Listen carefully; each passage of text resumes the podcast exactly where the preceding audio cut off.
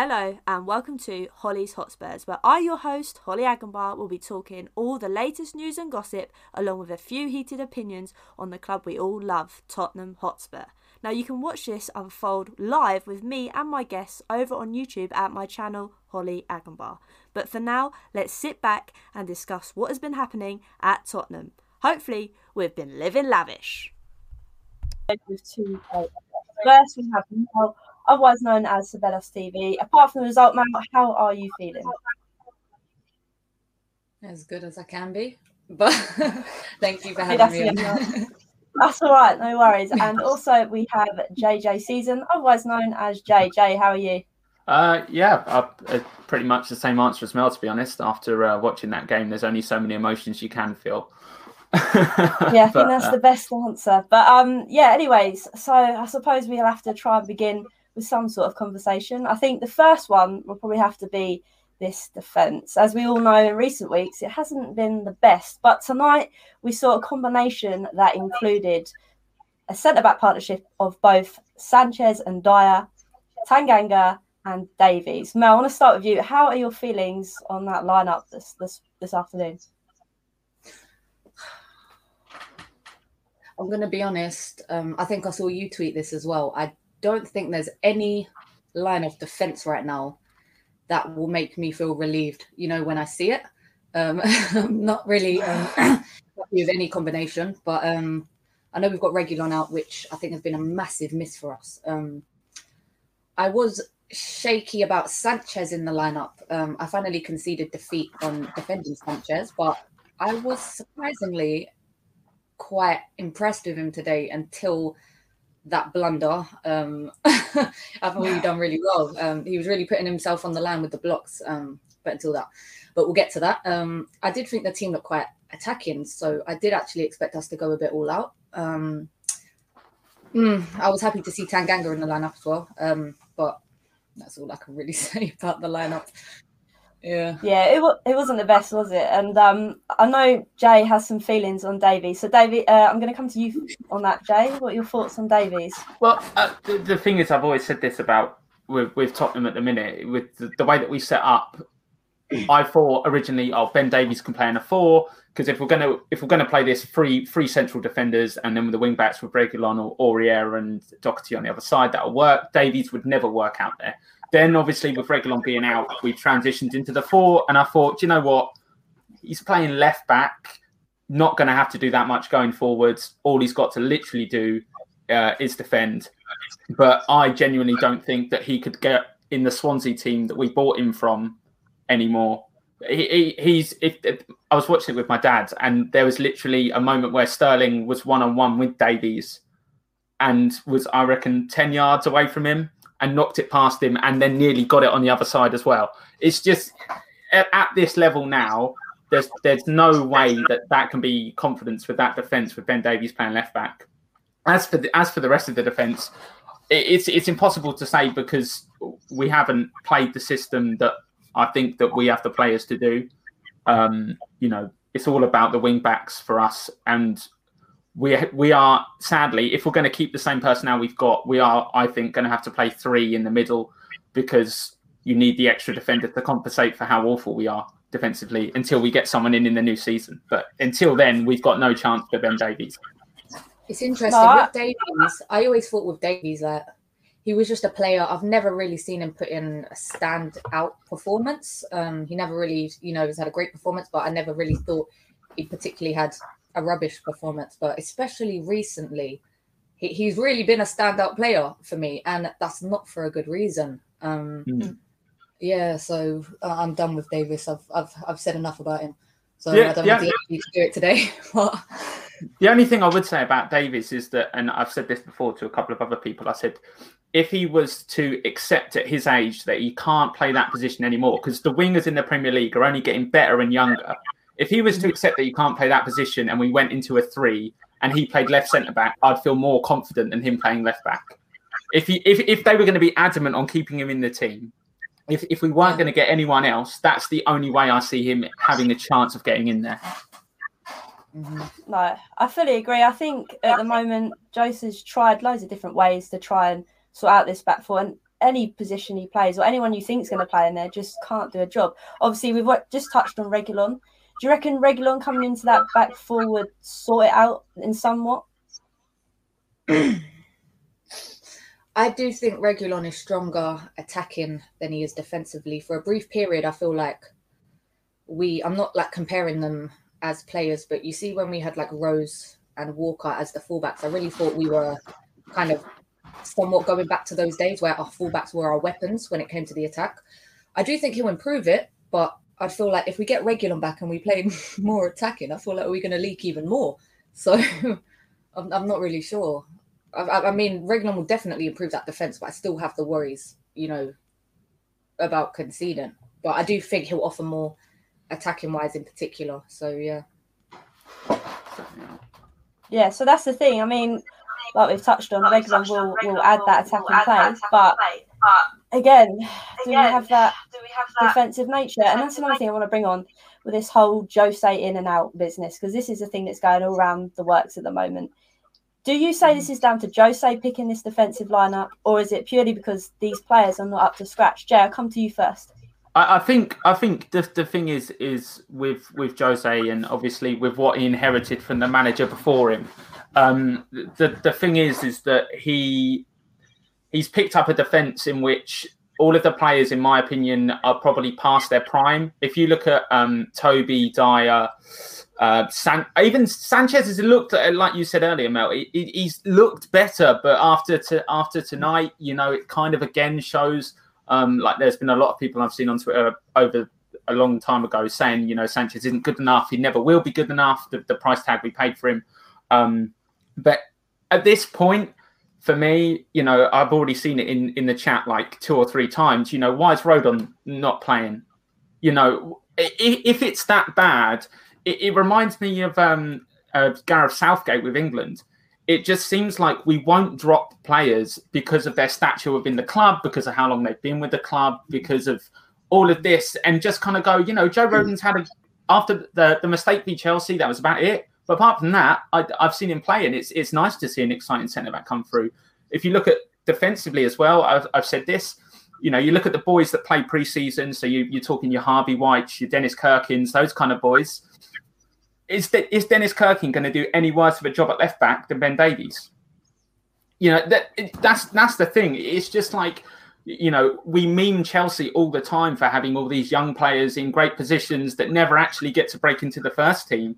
But then in these scenarios, we're still playing Ben Davies. We're still, you know, Eric Dyer at the beginning of the year, and I'll put my hand up and say it, you know, he was unreal at the beginning of the year. And we were telling fans everywhere that Lee's like this resurgence. And now it's like, you know, what are these young boys going to do? You know, Harry Winks is still in the team, and Harvey White's playing that like literally round the corner from where I live. Do you know what I mean? Like, I just don't understand it. I don't understand it. No, it is a funny one, and I don't really know where we can go from this in a sense. And because of that defence, I feel like Højbjerg, especially tonight, we've seen that he's conceded 2 pens in 2 games now. I know there's a bit of debate on whether these pen decisions were maybe a bit, shall we say, harsh. But nevertheless, do you think, Mel, this is because he's got to have the weight of the defence on his shoulders? Or do you think he's purely just losing it a little bit? With Højbjerg, I've always noted him as a very tidy player. I think Højbjerg has been carrying this defence for a while, and he's hardly had any rest. So I think maybe he's just knackered. You know, I saw this with Ericsson. When we had Ericsson, sorry, I'm going with my Ericsson agenda again. But back when we had Ericsson, he just got ran into the mud, and it showed. There would be certain sloppy, you know, decisions he would make. I'm not going to say Højbjerg, because I think Ericsson was one to shy out of a tackle, which is the complete opposite of Højbjerg. But I think it just comes down to when you're knackered, you are prone to those, you know, lousy one-off mistakes. The penalties were very controversial, in my opinion. The one tonight, I saw a certain angle where Gundogan actually got his leg. It was very clumsy of Højbjerg to go in the first place. However, there wasn't no contact when he did come in. Gundogan got the contact first, and then that caused the knee-jerk reaction of Højbjerg following foot to then go into him. So So yeah, that was a very controversial penalty for me. But to me, it's just, yeah, it's Højbjerg just getting run into the ground and, you know, as you said, carrying the weight of that defence. And I just think he needs a break, honestly. Going off that, I totally agree, because I was still, like I said, I was watching this with my dad tonight. I said, he looks, the last couple of games, he looks desperate. It's like he reads every single tweet that a Tottenham fan puts about how much they admire him and his heart and everything, and he's taken it literally, and he's just desperate. That tackle on Gundogan miscontrols it. That's the only reason he wins the penalty, is because Gundogan miscontrols it. That ball's going off for a goal kick, but Højbjerg just has to be there every time. He feels like he has to be there because he has to cover the defence. I totally, you know, there's no replacement for him. No replacement for him in our team at the minute. So he's having to play every game. With the sorry, going back on what you said about the defence thing and the whole Jose thing, I'm not saying Jose's blame free. Jose has his flaws, you know, sometimes his tactics, sometimes the substitutions he makes. But I feel like the problem is way broader than Jose. We've still got the same issues we had before Jose, and if we don't sort them out, we're still going to have them after Jose. You can see he doesn't trust the defence, because that's the one part of the pitch in particular you're always seeing. You can't predict that part of the lineup, you know, when they get released. He's constantly chopping and changing that defence. You can see he doesn't trust it. I don't blame him either. If I had that defence, I would be throwing as many men behind the ball as possible. So, and then you can see it showed in the Everton game. You know, we've gone more attacking and we've conceded 5.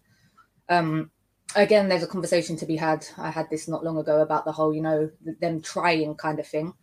But you've got to look at the opponent. I am fed up tonight because it's individual mistakes as usual, which is a problem we've had before Jose. And we're going to have after, as I said, if we don't sort this out. Remember, Poch said he wanted an overhaul. Remember, at the end of Poch's tenure, we was horrible. And Poch said himself, we need a squad overhaul. So from when Poch says that, you know, a lot of the people that want Jose out loved Poch. So if you love Poch, listen to what he says and realise this isn't just a Jose problem. This is a lot bigger than him. Jose wanted Skriniar. We never got him. I'm not trying to disrespect Rodon here, but you can see that wasn't a first choice. He wanted a more established centre-back. So I try to reserve judgment for Jose until we get that centre-back in. Until I see an established centre-back, and then I want to see, yeah, what can Jose do now? But until then, I can't blame him for throwing that many guys behind the ball. So, yeah. Yeah, no, I agree exactly. I mean, you can see it on Twitter. I mean, Twitter's probably the worst place to see it.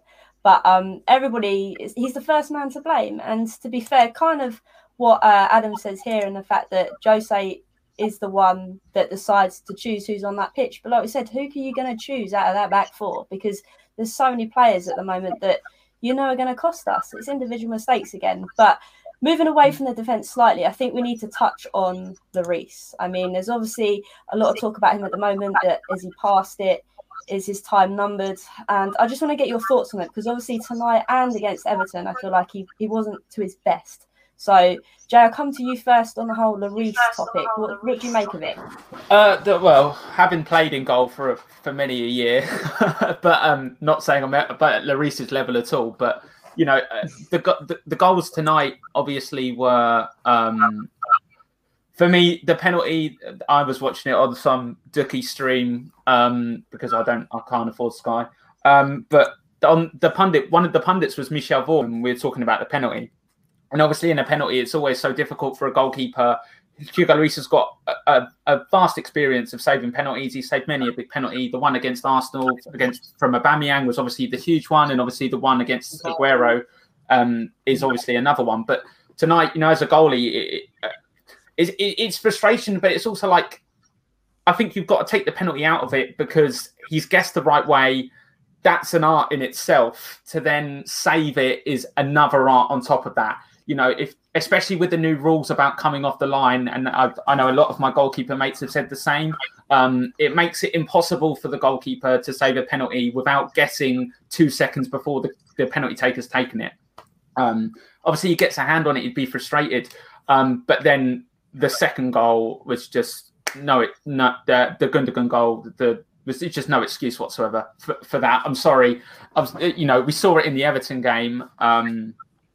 you know, with the goal he conceded there, but the one tonight, his foot's there and he's gone for it with his hand. You know, it's like he's almost scared to save it with his foot.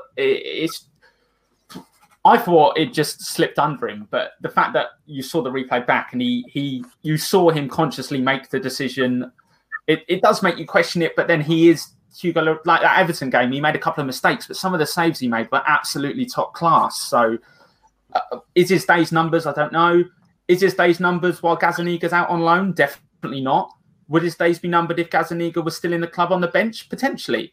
But, you know, he's not. It's never going to get that bad that Joe Hart's going to start in the Premier League.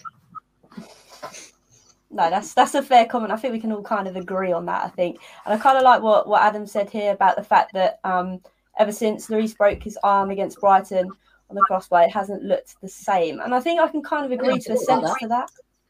Because, like, I feel like it has dipped and then he kind of brought it back in. It's kind of dipped again. But is this maybe because of the players in front of him? Who knows again? I feel like it's a big mismatch of things. But I like to just maybe put a lighter note on things at the moment because I know we're all kind of a bit furious at the game tonight. But I think we've also got to highlight the fact of Ndombele. What is everybody's takes on him at the moment? Are we impressed by him? Do we think he needs to do more? I'll start with you, Mel. What do you make of Ndombele at the minute? I've never got enough good words to say about Ndombele. I talk about ever since we got rid of Dembele, that period of time between us getting rid of him and getting Ndombele, we were really, really lacking, you know, that kind of player. I'm still not going to commit blasphemy and say I like him better than I ever liked Dembele, but him just, you know, connecting that...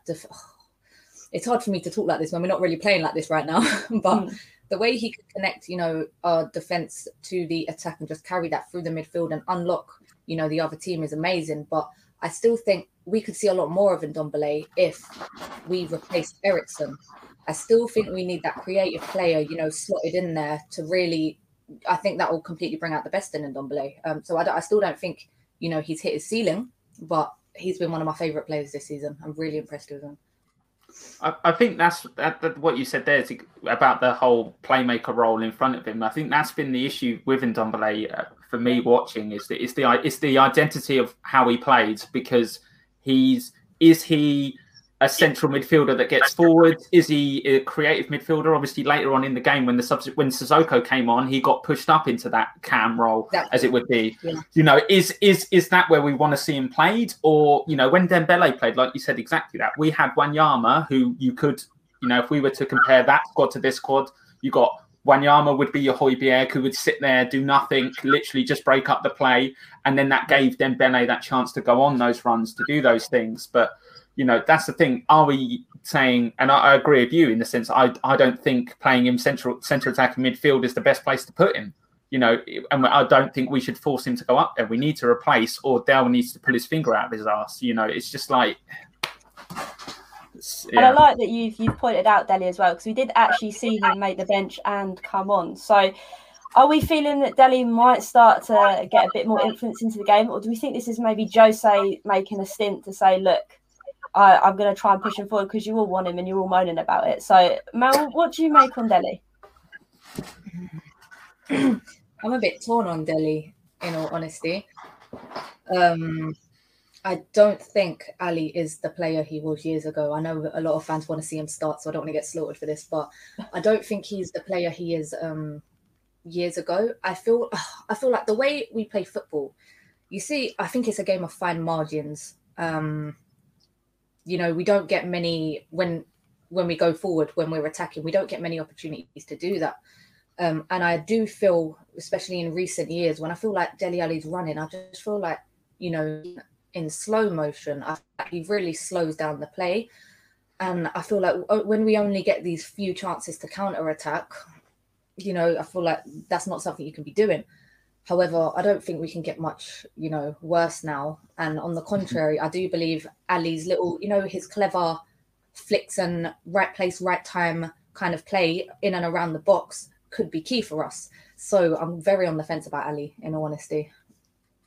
Yeah, no, it is difficult. I mean, I think we all secretly want him to do well, but at the minute, I feel like he's got that chip on his shoulder, and I think after Jose kind of battered him down, I felt the fact that he's lazy, maybe that just got under his skin a little bit. But hopefully, like you said, we've got nothing else to lose. And I think that's something I'd like to bring in with Bale as well, because obviously I feel like Bale and Dele at the moment are kind of on the same vibe, and I can see Jay is laughing about it. So I suppose, Jay, do you want to take me up on your whole Bale scenario?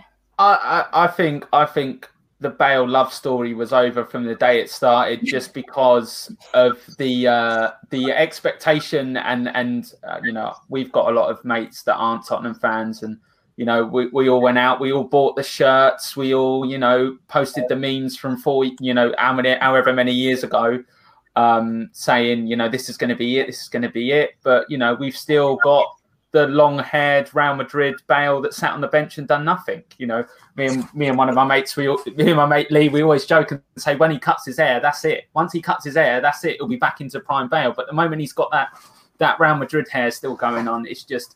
It was just over from when it started. You know, the West Ham miss, I think, is a key part.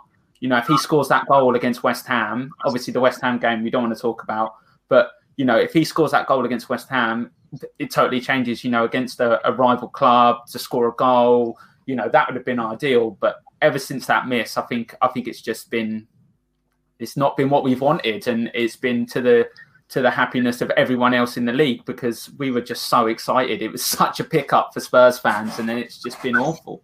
Do you know what? I feel like with Bale, I really do feel like he's kind of just back for the vibes. It's unfortunate, because when he was rotting on that Madrid bench, when you're rotting on that Madrid bench, I never thought like he was going to go back to the Bale, you know, of 2012 and that. But if you do want to get some shape back out of him, well, how do you do that? You can't be sitting on the bench. You need to get, as someone said in the comments, that frequent game time. But I feel like Jose kind of, he might be like in a position of, you know, desperation right now with this team. He's thinking he's still not in shape. Can I afford to be giving him these practice runs kind of thing, considering the position we're in? I don't know. But yeah, as Jay said, I do think the Bale dream was over when it started. There was one glimpse of it, though, tonight. And my dad pointed out that bit of skill at the end that he had to beat 4 City players. And then it was just the finish. But if he scores that goal, you know, we're sat here going, oh, my God, Gareth Bale, what an absolute baller. But, you know, we're not. That's the point. We're not sat there, you know. You've absolutely summed it up perfectly by saying he's literally just come here just to pick himself up a little bit. Do you know what I mean? It's, yeah. Yeah, no, I've always had this thought that obviously the Euros are coming up, and I feel like it's probably his last chance for Wales, so maybe that has something to play in it as well. But do you reckon because of this he'll go back to Real Madrid, or do you reckon?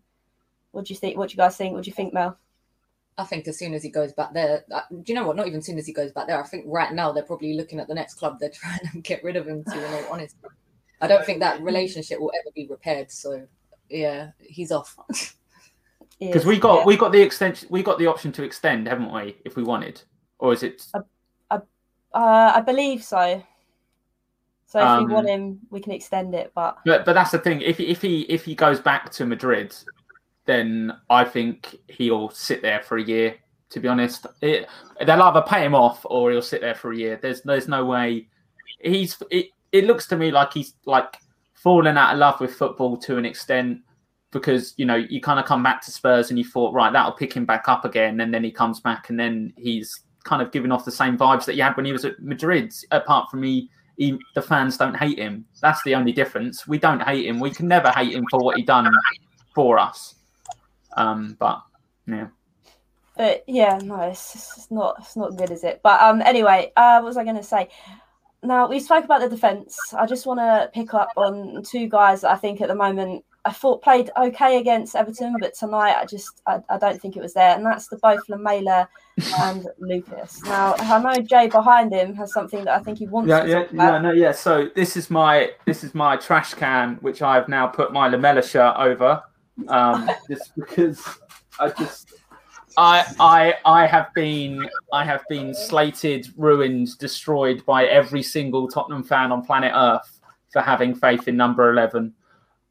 Since the day we signed him, I was always just like a lot of people are with Dele at the minute, just hoping, you know. And obviously, like you said, the glimpses we saw Everton were kind of like, oh, yes, you know, this is it. My man's going to be back.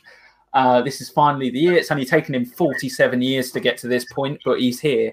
But then, you know, Holly, I've said to you before, tonight proves exactly why he can't start football matches. He can't. He's not good enough to start football matches, you know, just because he is an impact player that picks up the pace. He comes on, he throws himself about. If the boys are a little bit demotivated, they see him running around the field, kicking people up in the air, and it gets them going.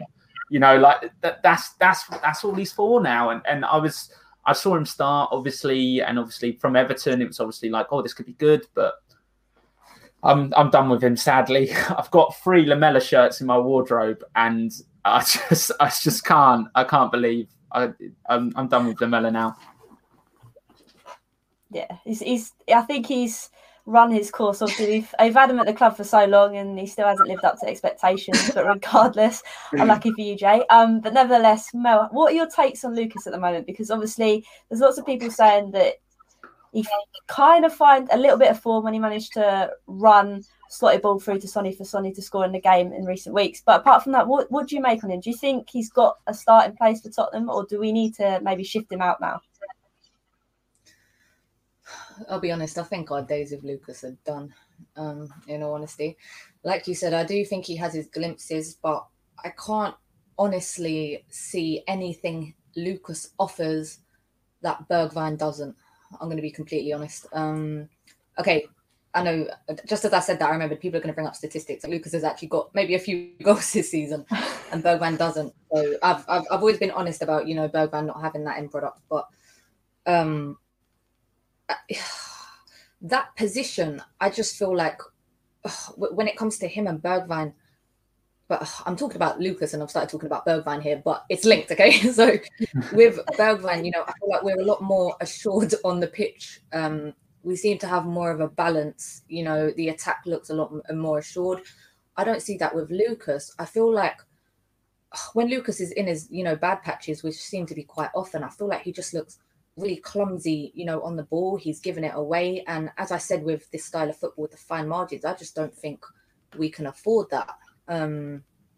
So I don't think he deserves a starting spot. And I wouldn't be angry if we got rid of him, in all honesty. Yeah, and I think it's this thing that he's still riding on that Ajax semi-final. I think that's the only thing that everybody goes to is the Ajax semi-final, and it's kind of grating me at the minute. But regardless, saying that, obviously, Kane. This is another topic that everybody keeps going on about, and whether Kane will stay if we don't actually manage to win something this season. So my thoughts on it are, I feel like Kane might be a one-man team, as in he'll want to stay to reach every personal accolade he can at the club. But I also agree, when you look back on your career, you want to be able to win trophies as a club. So, Jay, I will go with you. What are your takes on Kane? What's your thoughts and feelings? I think, you know, as a lot of, you know, Twitter users, that Twitter users that watch football, because that's what we are, I think it's difficult to judge Kane, but the only way I can judge Kane is going off what other people have said, like professional players, managers. If you ask any manager under the sun, they would have Kane in their team, even now. But for me, I think we won't know until we know whether he's going to be a one-man club or not. He can say that he is, and we all hope he is. But, you know, when does it get too much? If we don't beat City in the League Cup final, do you, like, you know, that's the question. Do you see him going, oh, yeah, I'll give this another year? You know, he's got, what, 60 goals? 60 goals to Jimmy Greaves? That's that, what, three seasons if he gets 20 a season. That's 3 more seasons if he gets 20. If he gets more, he gets more. If he gets 20, that's 3 more years he'd have to stay here. And even if we win the League Cup final and, you know, Barcelona are in disarray at the minute with obviously Koeman, would Kane be that? Would that save them? Real Madrid, Benzema's getting on. Would that, you know, that's the thing. We won't know till we know with the Bale situation, sadly, I think. But yeah. No, that's a fair take. I think obviously, like we said, is winning the League Cup going to be enough for Kane? But Mel, if that is the truth and he does decide to leave, where would he go? Where do you think he'd go? I wouldn't be surprised if City try nab him up, to be fair. You know, Aguero's getting older. I think Harry Kane is definitely a player that is good enough to build a team around. I wouldn't be surprised if he went overseas, and I wouldn't be surprised if City nabbed him up. Whether I think he would go to another club in the Premier League is another story. Linking that to what Jay was saying about the whole one-man club thing, to answer these kind of questions, I feel like I'd be bringing his character into question, and I don't know the man, you know, so... well, off, you know, my own assumption, it's easy for me to sit here and say this. I don't think he would go to another Prem team. If he did, I believe that would be City, and I wouldn't be surprised if City nabbed him up. But it's hard because with the... I definitely think we're over-reliant on Kane. But then at the same time, I feel like if you say that too strongly, it's quite a disrespect to the players, you know, like Højbjerg, who has been carrying that defence, players like Ndombele, players like Son. You know, so I think it's very easy to say, you know, we're a one-man team. But we also do have a lot of other very key players. So, yeah, I don't know. That's right. Do you reckon it's because we're seeing him playing in the role that includes his crossing and his passing more than just his shooting ability? I mean, there was a quote the other day that he's like a quarterback in the NFL where he'll throw the ball and then get in the end of it. So it's like he's kicking the ball to then get on the end of to score the goal as well. So do you think that's something he's added to his play? Do you think that's why we're so dependent on him now? Yeah, definitely. I saw, you know, people saying he's our best attacker, our best midfielder and our best defender. I'm not really, you know, mad at that either because he really has been doing a lot more. It worries me because I feel like, you know, I got worried for a certain period that Kane may be burning himself out, you know, kind of Michael Owen-esque.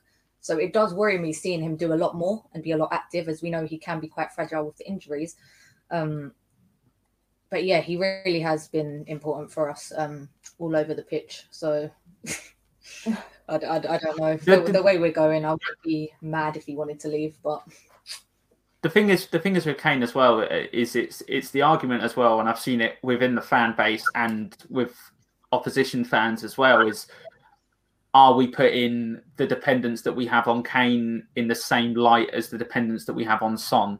You know, that's an argument that I see quite often. You know, we talk about Kane all the time, but if you take Son out of that team, you know, I think if we lose either of those players, it would have the same impact on the team personally for me. I definitely think they're two totally different players that play two totally different positions. But if you lose either one of those, it would be exactly the same impact on the club. You know, Kane's having to do all these things, but you know, we'll probably get onto it in more detail about how we're playing at the minute and stuff later on. But you know, Kane and the attacking players are having to get back more because they just don't trust the defense. The man stood next to them, they do not trust them to do their job. You know, anyone that's played football, there's always that one player in the team that you know is awful, so you always double cover them and make sure they're all right. Or Bale and Son in the midfield have got to do that for the whole back four. You know, like it's just ridiculous. It's just ridiculous. I feel like with the when people say, "Oh, you take Kane out that team and then nothing," kind of thing, I feel like you could say that about a lot of teams. You know, take their best player out, and they could be impacted a lot, but I don't take the argument too seriously because look at what happened when Kane got injured in 2018, 2019, when we got to the final. You know, we were absolutely fine without Kane. And they turned to, oh, they're better without Kane now. But apparently we were Harry Kane FC before that. So it's a very flip-floppy argument that I don't put too much thought into. But we are definitely very reliant on him. As you said, he's, you know, I think Kane's doing certain other jobs because, you know, some of the players in the team aren't trustworthy and they feel like they have to like kind of clean up after the rest of them. And it is worrying. It really is. It is. And I think that's why we're all struggling, I think, as well. And I like what Alan, is it Alan? I can't read from it. We need two centre-backs and a playmaker, and Danny Ings would be nice. I think I agree on the fact that Danny Ings, but the fact that Jose will not play Vinny now and again if Kane was injured. We've seen that, and we've seen that he doesn't trust Vinny as much as he does Kane. Would that be the same with Danny Ings, do you think? Or do you think it would be different because he's played in the Premier League? What do you think, Mel? I honestly can't see any valid reason why Vinicius wasn't getting game time, you know. So I don't know if I put that down to a personal vendetta against Vinny, then I could say I don't see why we couldn't bring in Danny Ings, but I don't know. Again, I think it's just, you know, Jose, again, not trusting a lot of this team, so he feels like he has to play Kane. Would bring in someone else, you know, not as great change that? I don't think so, because as you said, Vinny's kind of proof of that, unless it is a personal vendetta. But it is worrying that we don't see enough of Vinny. I do feel like he's deserved it. He has came on, you know, and he's maybe not had the service around him, or he has tried to make things happen. I've seen that quite a few times. So I can't, he isn't getting played. So would that change for Danny Ings? I don't really think so, to be honest. I feel like Jose has, you know, his favourites, these undroppable players. And, you know, if Vinicius can't even make the pitch, I don't think Danny Ings will, to be fair. I think that's the thing with Vinny. And I was just thinking about this as you were saying it. If Vinny was a permanent transfer, I would say that Vinny would play more. I think, you know, if you're...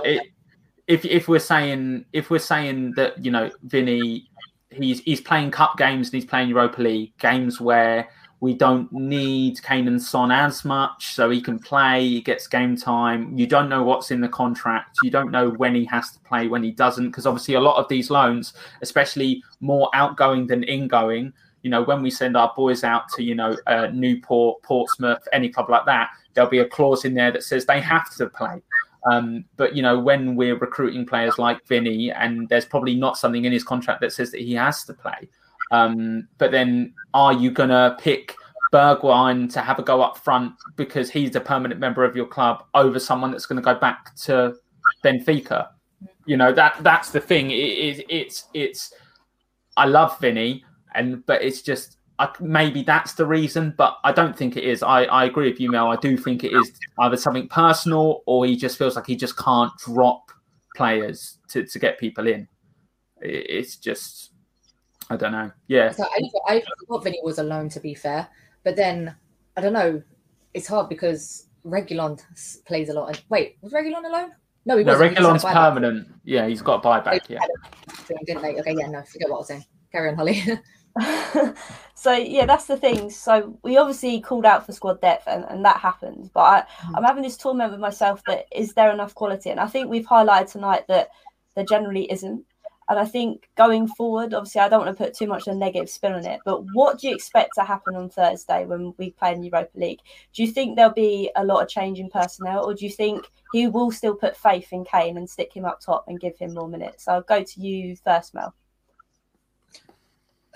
I definitely think there'll be rotations, but I still think he's going to go with Kane, or maybe slap him on the bench and then bring him on after.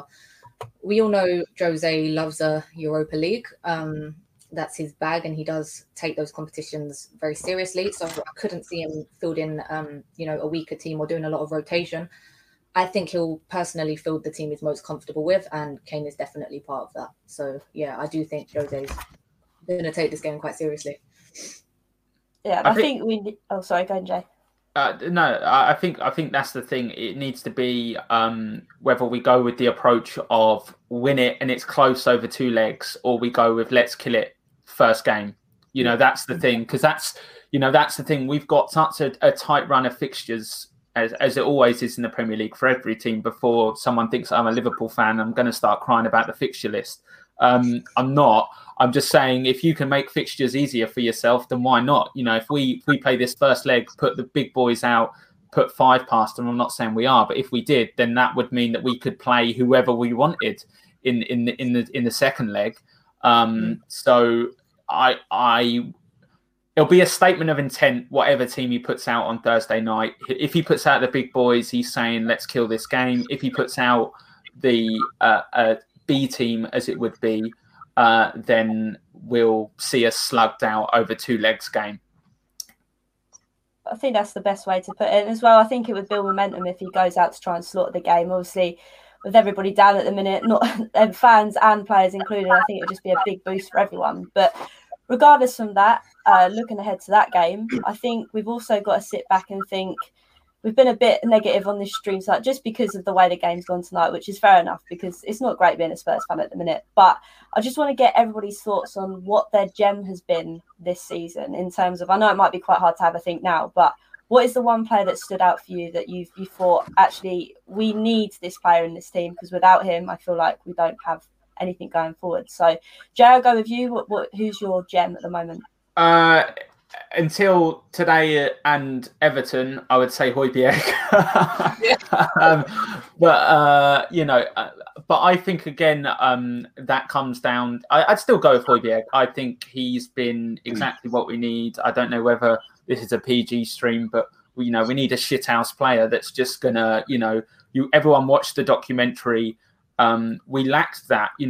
Under the manager before Jose, we weren't. Apart from the Battle of the Bridge, we weren't a dirty side. We weren't tactical. We weren't conniving. We weren't time wasting. And me and Deborah watching it, we just Højbjerg could just kick someone up in the air just for the lols.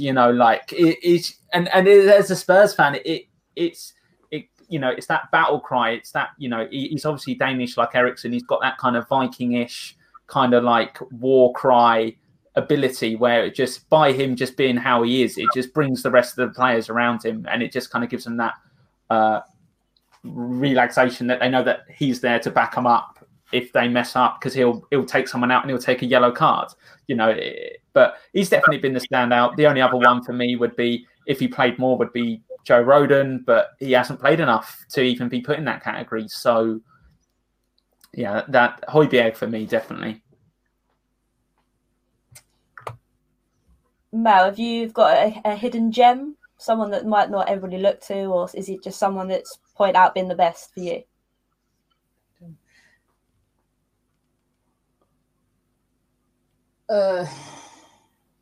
When you say someone, if I'm talking about a bit underrated, I would have said Aurier, but I don't think he's warranted the kind of gem term, so I'm going to drop it. But I do want to make a note that I think he's been quite underrated. And the turnaround, but I'm just going to say gem now. I was going to originally go with Højbjerg, but because Jay said him, I'm going to go with Ndombele. Not quite hidden because we've seen quite a lot of rave about him, but I think that the reason I'm just so happy about Ndombele, apart from his play itself, is just the turnaround. Us thinking, he was going to be off soon and his relationship with Jose not being repaired, and then him just turning it around and just, for me, being one of our most key players. Getting the ball through that midfield, looking so effortless while he's doing it. I see a lot of people talk about his power and that, but to me, it's his technical ability and some of the decision-making, his passing range, his burst of pace. He's really brought in a little bit of, a fire to the team. And I can't remember the last time I've ever actually had a bad word to say about Ndombele, maybe when he was going through his problems with Jose. But yeah, it's got to be Ndombele for me. I'm glad that you've brought up Serge Aurier as well, because I wasn't the best advocate for that man, it must be said. I was doing my nut every time he played last season, but it is true what you said, he has had a massive turnaround. And I think saying that, obviously I think Matt Doherty has been a big letdown for us, and that moves me on to what I want to say next. And I know we could pick a long list of letdowns in this squad at the moment, but Mel, I'd like to go to you. Who is the biggest letdown at the moment for you? Oof. Letdown infers that you had hope in the first place, but I'm still going to say Davies. No, actually, I'm going to say Dyer. I changed that. Dyer. Do you know, I'm going to say Dyer because he more fits this whole letdown thing, because at the start of the season, I actually had some hope in Dyer. There was a point where I said, Dyer and Toby was my favourite centre-back partnership, and I really thought things were looking up. Him and Jose's little weird relationship, whatever that may be, I thought Dyer started to perform, but then he's just gone back to being a meatloaf. I can't say Dyer will have like a consistently terrible game, but those mistakes he makes, I just can't count how many points he's lost us. I can't remember what game this was it Liverpool or was it Brighton? I can't remember, where there was, you know, their attacker was an inside run. You could spot it from a mile off, but he's just not looking, you know, not helping out Lloris. And I've got to say, he's the player that's probably infuriated me the most this season. So, yeah, I'm going to go with Dyer. Going off Dyer. Oh, I can hear myself lap back. Going off Dyer, I can totally, what Mel said there is exactly right. And I've seen one of my mates, Adam, put something on Twitter that was the same. I think it's, there's been 5 fixtures this season in which we've dropped points due to an involvement of Eric Dyer in an incident in the game, be it a missed tackle, be it a giving away a penalty, anything like that. You know, that's 6 games where we've either dropped points from a winning position or there you go. Adam said there. Yeah, well, that's a very good point, Adam. But I think as for letdowns this season, obviously Bale's got to be in there. But for me, the biggest one, but I don't even think it's his fault, is Matt Doherty. You know, Wolves have absolutely done us a dirty with selling us him in the fact that they've gone, you know, we're going to transition into a 4 at the back this year. Matt Doherty can't defend to save his life. He's a great wing back. He gets goals going forward. He gets assists. But defensively, is he a defender? No. You know, like Mel said earlier about Reguilón, is Reguilón a defender? Yeah, he's a little bit better, but he's not a defender. He's definitely a wing back. He can do a little bit of both. But, you know, at the minute we're playing, and this is why I keep going back to, we dominated with 5 at the back when we had Vertonghen, Alderweireld and Sanchez, and then had Walker and Rose. That was the model. That was, for me, the model. And all we needed to do was just find that extra player in that position. And Matt Doherty could be that potentially if we played 5 and gave him that freedom, but we don't. We play 4, and he will not get in the team, and he will be awful, and he will continue to be awful the whole time we play 4 at the back. He can't play there. Do you know what? You're being quite fair on him, to be fair, because I always say the only positive I see out of that signing is he made Aurier. He put a stick up Aurier's ass to start performing. That's also true. That brings me back to Serge, because like I said, I really didn't rate him, and the fact that Matt Doherty's come in and had an absolute stinker just kind of highlights that we needed someone better than Serge just to push on a bit and have Serge's backup, and it's kind of reverted into the opposite. We've got a backup for Serge that isn't as good as Serge, if that makes sense. So, but yeah, I agree with both your statements. I think obviously Bale was the letdown in the nostalgia aspect, and obviously Dyer, because I don't rate Dyer at all. And I think it's unfair to me to say that he was bad at the start of the season, because I think we all kind of thought at the start of the season, especially that run during Christmas, that we could actually go on and do things. And now it's kind of just all the cracks are opening at the same time, which isn't great. But yeah, and from that, I just want to move on to what are your aspects and hopes for the end of the season? What do you hope to have when we have the final day of the season? Can we just go back? I think there's one person that has had an honourable mention that we haven't mentioned yet, and that is the fluffy man sat behind you, because he has been absolutely awful this year. Absolutely awful. Yeah. I whoever bought you that seriously needs to reevaluate what they were doing with their life. But you know, the thing is I can't believe I didn't say in the first. Yeah, it was me. I think it was the thing is, the first time round, you know, I've said this and I've heard many a fan say this. If he wasn't Tottenham born, bred, fanned a lot, Harry Wanksy, exactly. That is exactly it. He is awful. He is so bad. You know what, Harvey? I said Portsmouth train at the end of my road. Like, I can literally walk out my house and see Portsmouth train.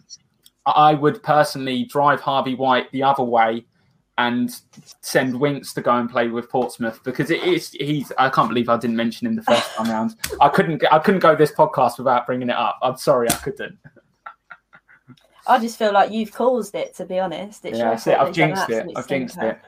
Yeah, but no, I'm not too happy about Winks, it must be said. Like we just touched on, the fact that he went from sideways to backwards to now think he can score from anywhere on the pitch. And we kind of highlighted on Everton when he had a shot and he hit the corner flag. So that just kind of highlights the extent to how frustrating it is. But nevertheless, What are our hopes and aspirations for the end of the season? Mel, I'll start with you.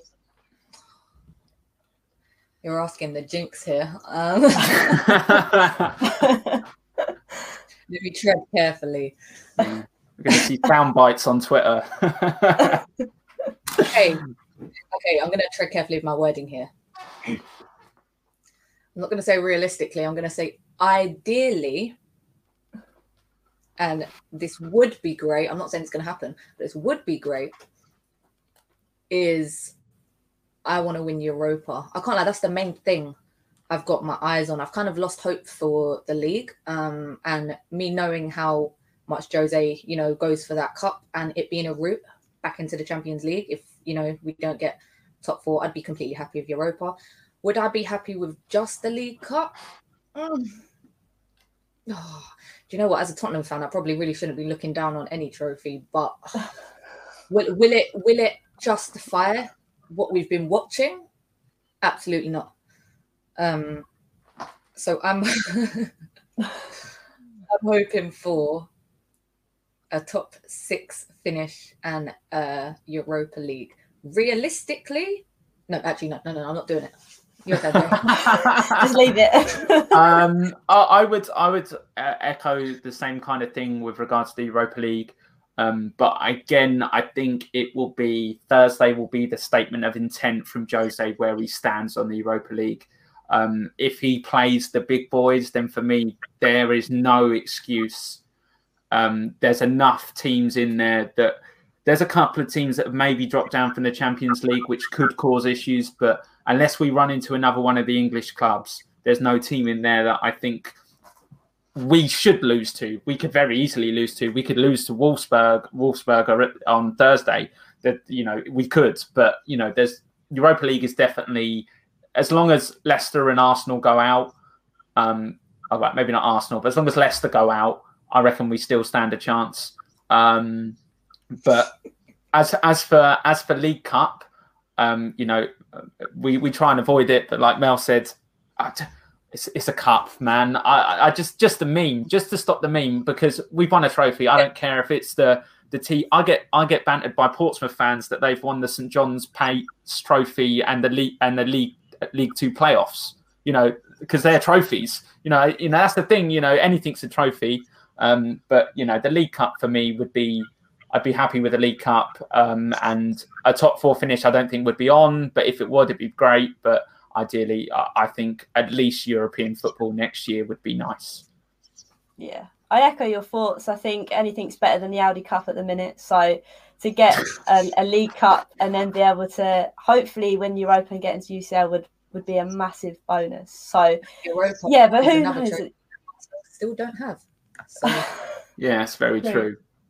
And like we've touched on, I think Jose is probably, I feel at the moment, he's been there, he's done it. I feel like if there's any manager we need to try and bring this defence together, it's got to be him. And that's another thing on this stance. I think there's lots of people at the moment are still in this Poch dreamland, and you've got to be frank with people. He's not coming back right now. We're stuck with Jose, and I feel like that's the kind of vibe we've got to live off at the moment. And it is rubbish watching boring football, but if boring football at the end of the day wins you a trophy, so be it. So, but I'd like to say thank you both for coming on today. I mean, it's been an hour of me trying to host this. I hope you guys are all right with it, but thanks again for both of you coming on.